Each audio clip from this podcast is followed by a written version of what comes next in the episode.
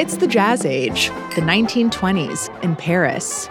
Picture this women on stage, dancing in their little flapper outfits, scored by trumpets and heavy drums. You can imagine cigarette smoke and cheers from men in the audience. The drums get faster. The flappers on stage dance in unison, kicking their legs out and twirling around. And then a woman breaks through their line. She's young. She has short, slicked down hair. She wears red lipstick. She's black. She hurries across the stage, frantically taking her dress off as she goes. She's shaking her hips, throwing her arms up, winding her waist. That woman, scantily clad and entrancing her audience, is none other than Josephine Baker. Mesdames et messieurs, Miss Josephine Baker. Josephine enjoyed unprecedented fame in Europe for almost five decades.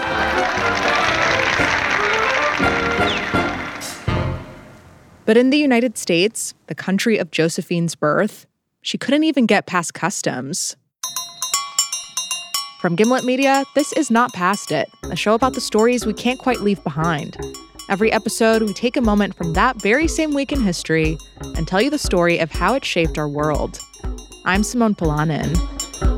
On October 16th, 1951, 71 years ago this week, Josephine Baker got into an altercation at a famous nightclub that changed her life forever.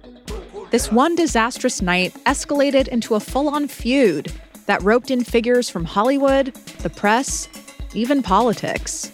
It's a story that shows us just how far the US government will go to silence its critics, like Josephine. Cancel culture ain't new, kids. So, what happened that one fateful night? That's after the break.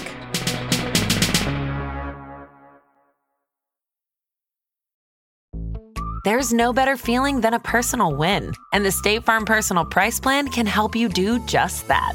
Talk to a State Farm agent today to learn how you can bundle and save with the Personal Price Plan. Like a good neighbor, State Farm is there. Prices are based on rating plans that vary by state. Coverage options are selected by the customer. Availability, amount of discounts and savings, and eligibility vary by state. Hear that? It's the sound of someone whacking the ground with a rake. Specifically, they're beating around the bush, which we've done enough of in this ad too, so let's get right to it. The new Moneymaker scratch off from the Ohio Lottery doesn't beat around the bush. Money Maker. Play the game and you could win money up to $2 million. With more than 88 million in prizes ranging from 50 to $500, Moneymaker cuts right to the cash. Lottery players are subject to Ohio laws and commission regulations. Play responsibly. Yeah? What'd you hang up on me for? Uh, honey, this is because you always give me an argument. You never want to go anywhere. I'm getting tired of shows and hot dogs. I want to go dancing. What? I want to go to the Stork. The Stork Club. In the 1940s and 50s, it was called the world's best nightclub and the New Yorkiest New York place. Sitting on the Upper East Side of Manhattan, it was the city's most extravagant club.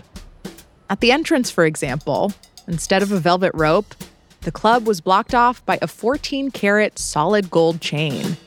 The coat room was always full of mink and velvet.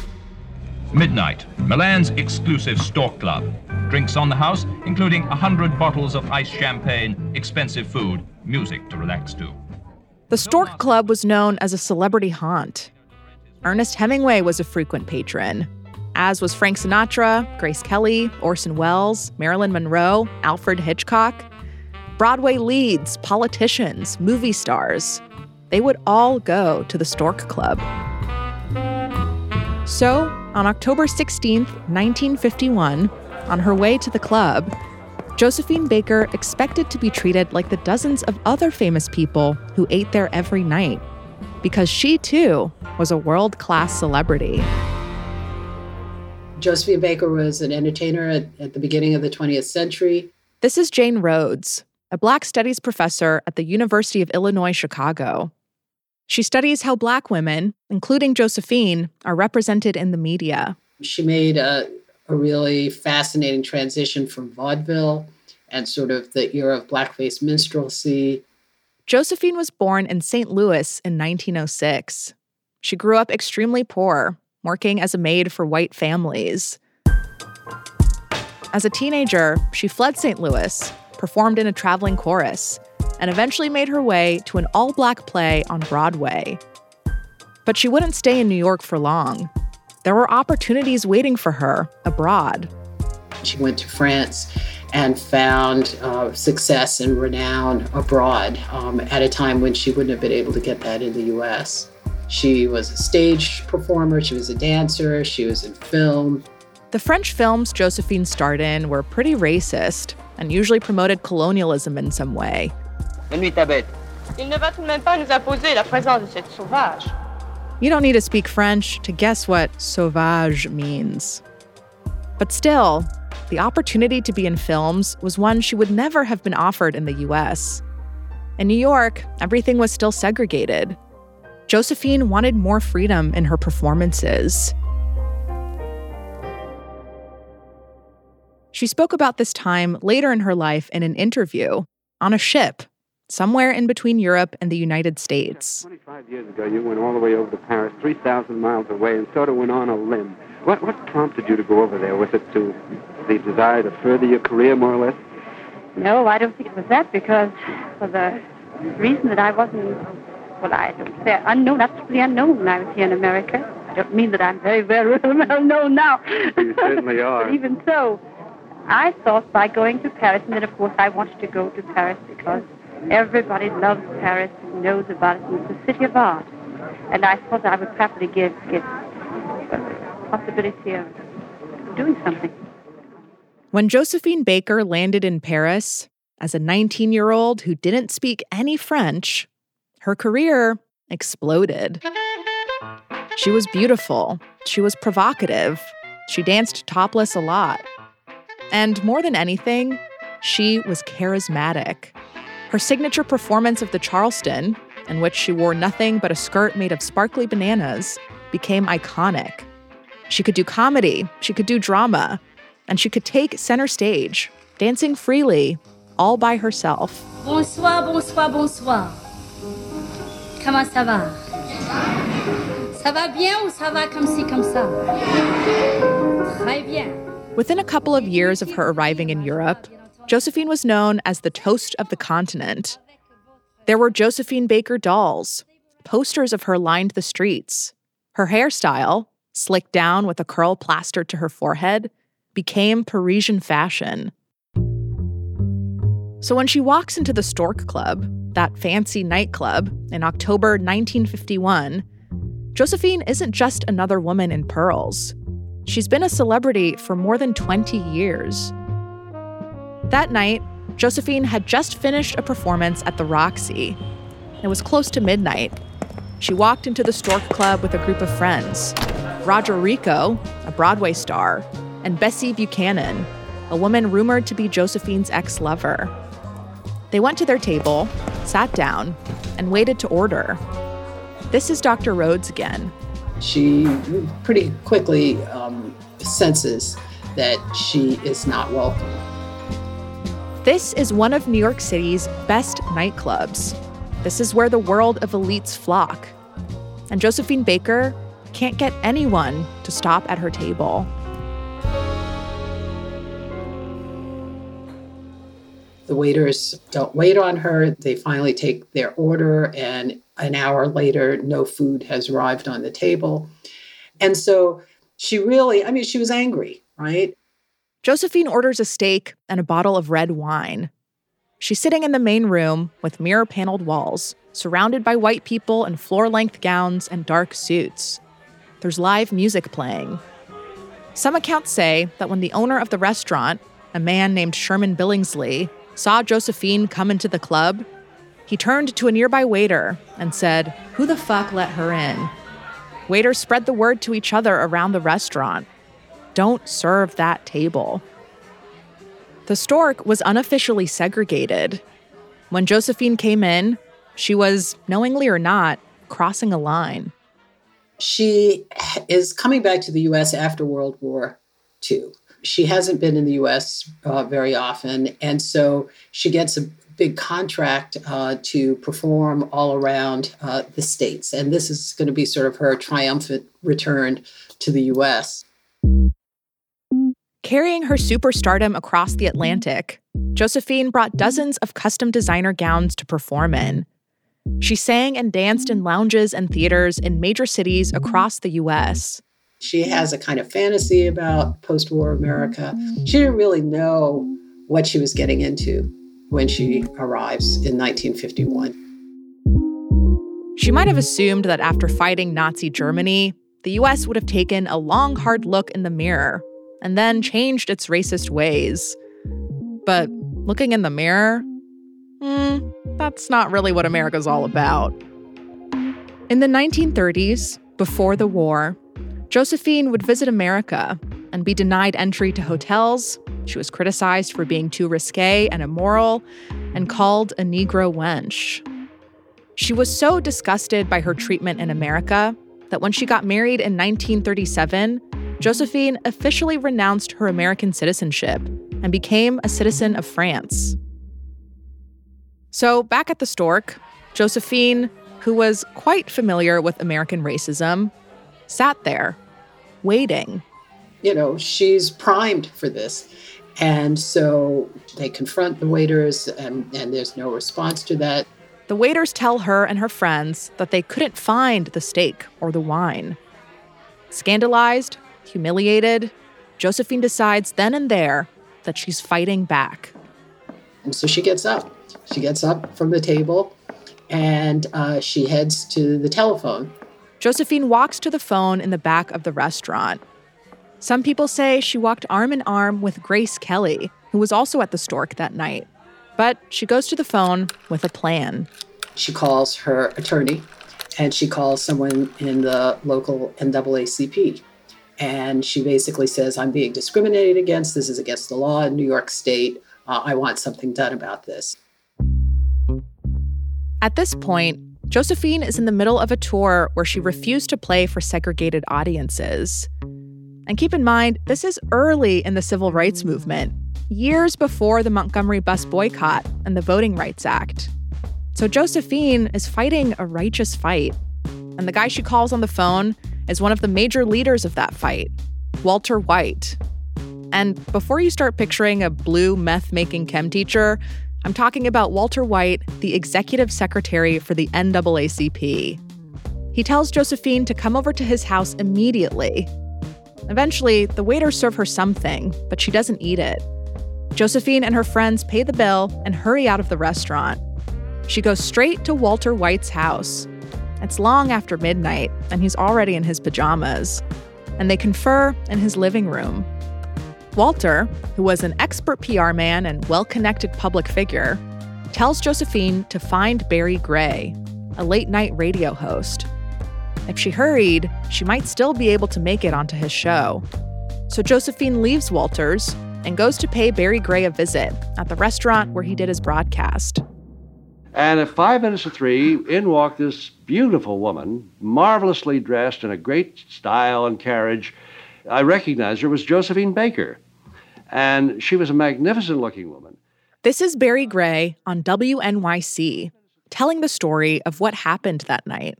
And I waved at her. I couldn't put her on the air, it was getting too close to getting off. So I waved at her I would be with her in a moment. I went over and she told me she'd just come from the Stork Club where she had received a rebuff. She'd not been served and not waited on, and she felt she'd been discriminated against. So I said to her, uh, Miss Baker, if you'll come back tomorrow night and bring your attorney with you so we don't buy a lawsuit, I'd love to have you on the air. I'd like you to tell that story.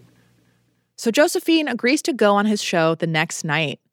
But she's not going to settle for just one radio show. She wants as many people as possible to know about what happened at the Stork Club.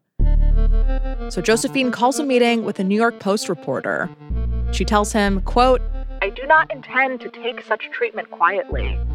If it is necessary for me to picket the Stork Club to call attention to such racial practices, then I will picket it. I have no intention of suffering deliberate humiliation without striking back.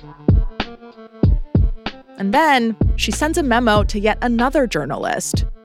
But this one is the most important. It's to a guy named Walter Winchell, a very powerful media figure. Josephine wants Winchell on her side because he was there in the Stork Club when the whole thing went down. He was sitting in a booth looking out into the club. And if Josephine could get Winchell on her side, she could do some real damage to the Stork Club.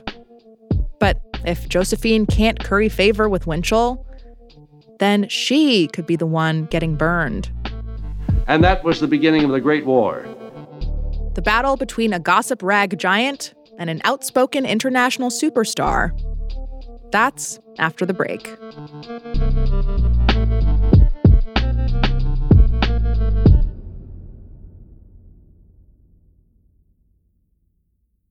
Welcome back, my starlets. Before the break, Josephine Baker was running around Manhattan, launching a PR campaign against the Stork Club after being refused service. She talked to the NAACP and a friendly radio host, but Josephine now had her sights set on one person in particular Walter Winchell. He was an eyewitness that night. He had an extremely popular gossip column at the time, mostly celebrity gossip, but really anything juicy he could get his hands on.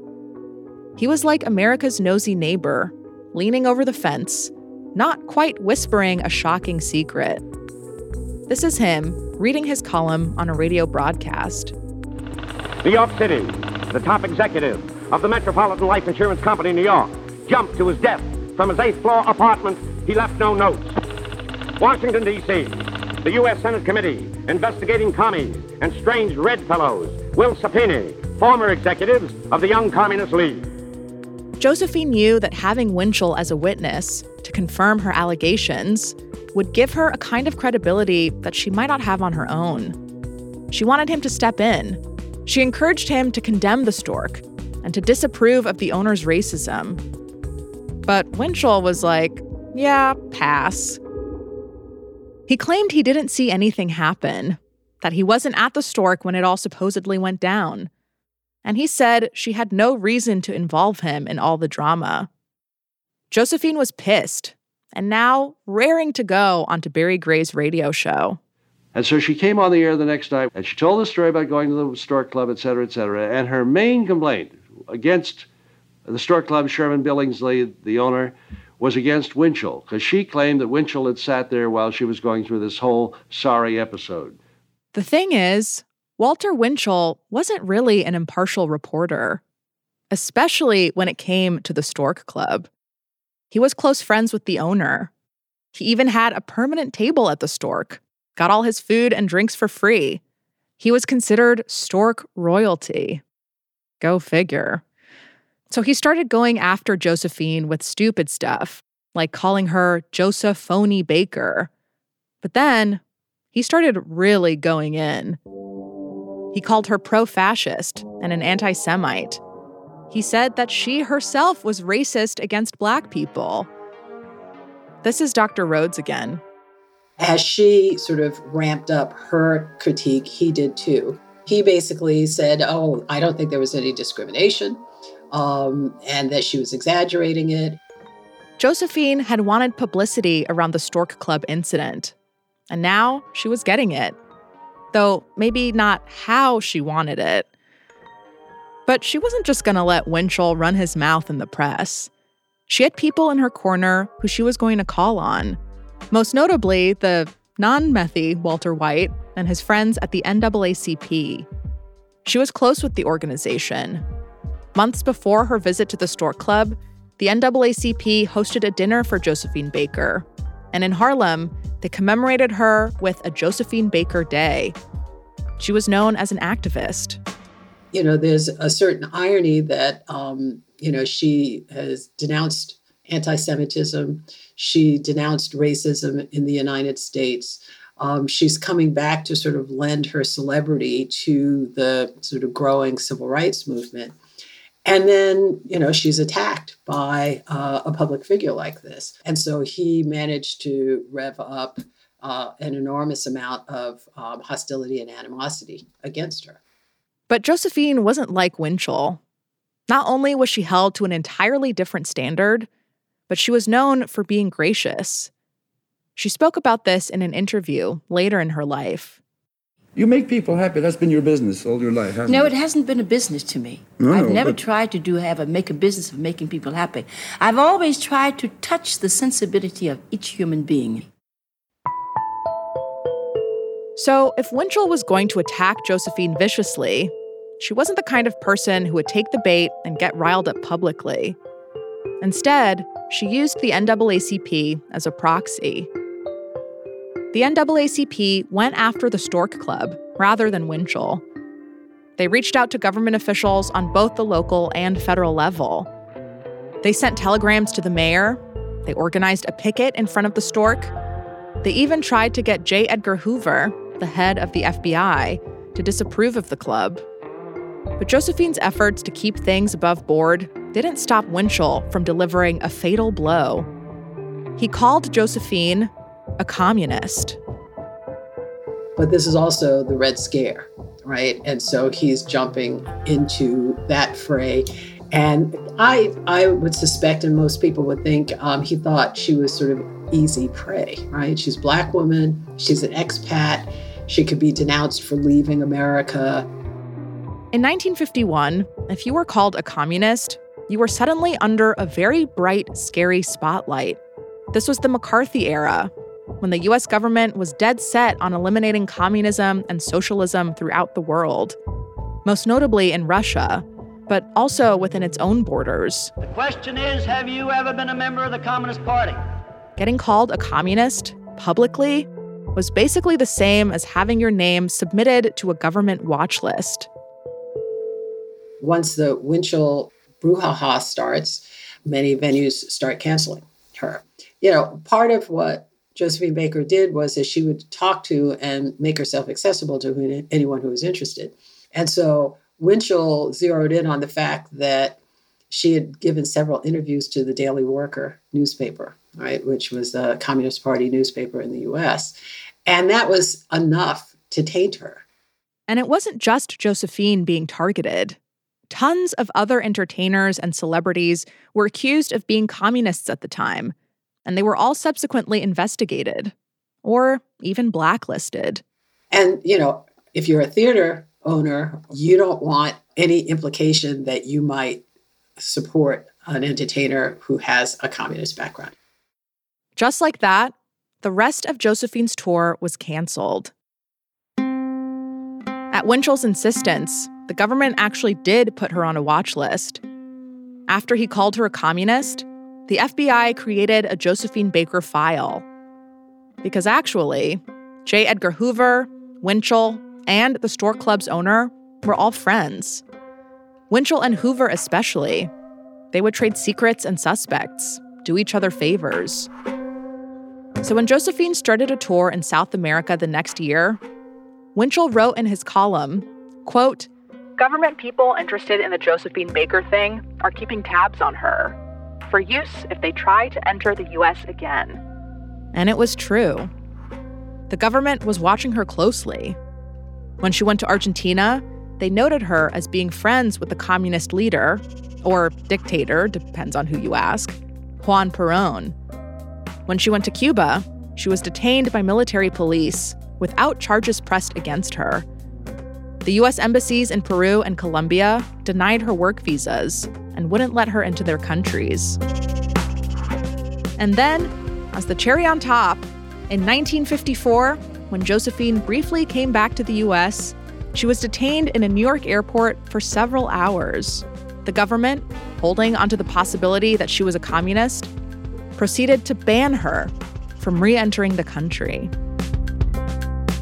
If we were to put it in today's terms, it was like she had, effectively, been canceled.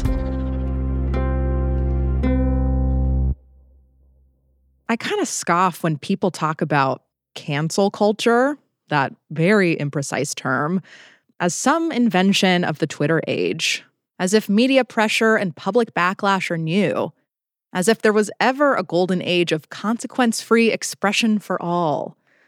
But perhaps what's different now, part of why people decry a censorship crisis, is that the circle of people liable to face consequences has widened. sometimes even to those in positions of power.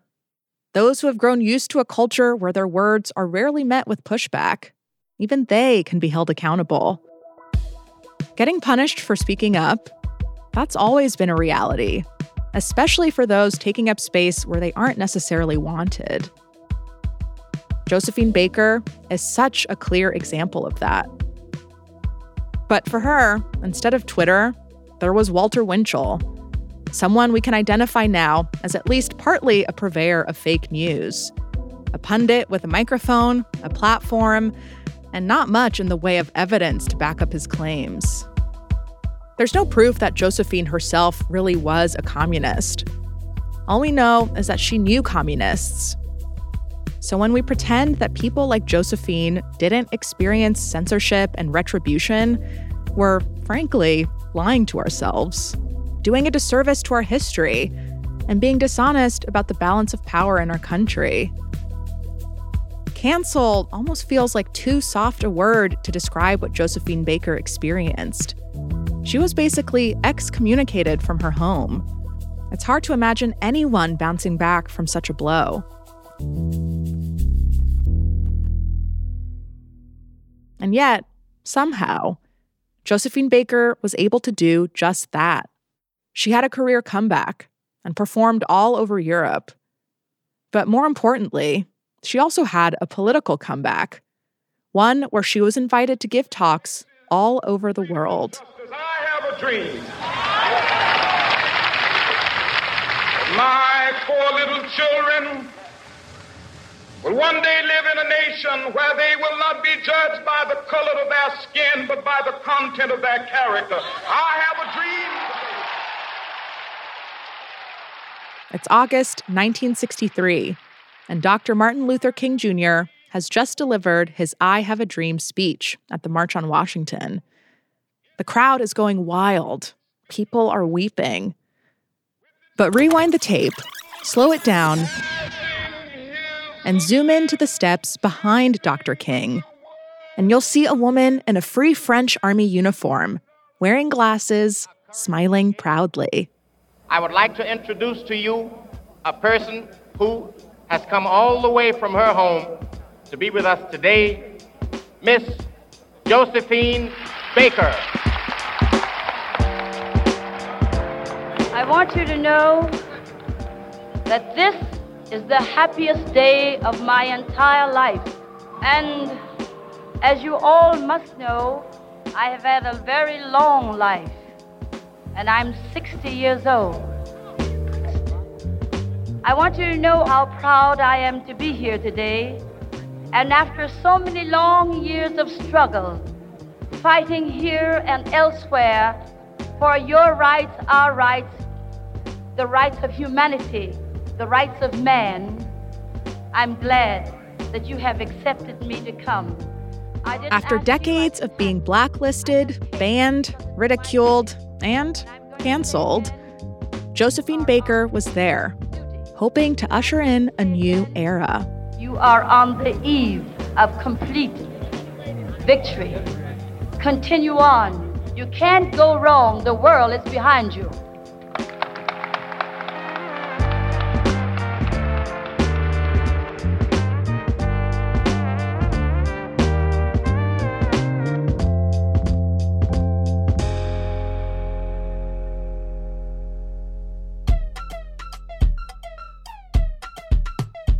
Not Past It is a Spotify original produced by Gimlet and ZSP Media. This episode was produced by Naomi Bronner. Next week, it's alive! We take a closer look at the birth of Frankenstein's iconic monster. Because when the book was first published, it wasn't exactly a monster mash hit. A lot of them early on said, This is objectionable, it's horrific, it's disgusting, it's appalling. Our producer is Olivia Briley. Our associate producers are Ramoy Phillip and Nick Del Rose. Laura Newcomb is our production assistant. The supervising producer is Erica Morrison. Editing by Zach Stewart Pontier and Andrea B. Scott. Fact checking by Ian Michael. Sound design and mixing by Emma Munger. Original music by Sax Kicks Av, Willie Green, Jay Bless, and Bobby Lord. Our theme song is Toko Liana by Coco Co. with music supervision by Liz Fulton, technical direction by Zach Schmidt, show art by Elise Harvin and Talia Rockman. The executive producer at ZSP Media is Zach Stewart Pontier. The executive producer from Gimlet is Matt Schiltz. Special thanks to Charlene Register, Terry Francis, Meredith D. Clark, and to Lydia Polgreen, Abby Ruzicka, Dan Behar, Jen Hahn, Emily Wiedemann, Liz Stiles, Ariel Joseph, and Joshua Bianchi. Follow Not Past It now to listen for free, exclusively on Spotify. Click the little bell next to the follow button to get notifications for new episodes. And while you're there, hey, why don't you rate us five stars? You can follow me on Twitter at Simone Polanen. Thanks for hanging. We'll see you next week. And the only thing that I can say to you is to, to never imitate anybody and be yourself with your own talent.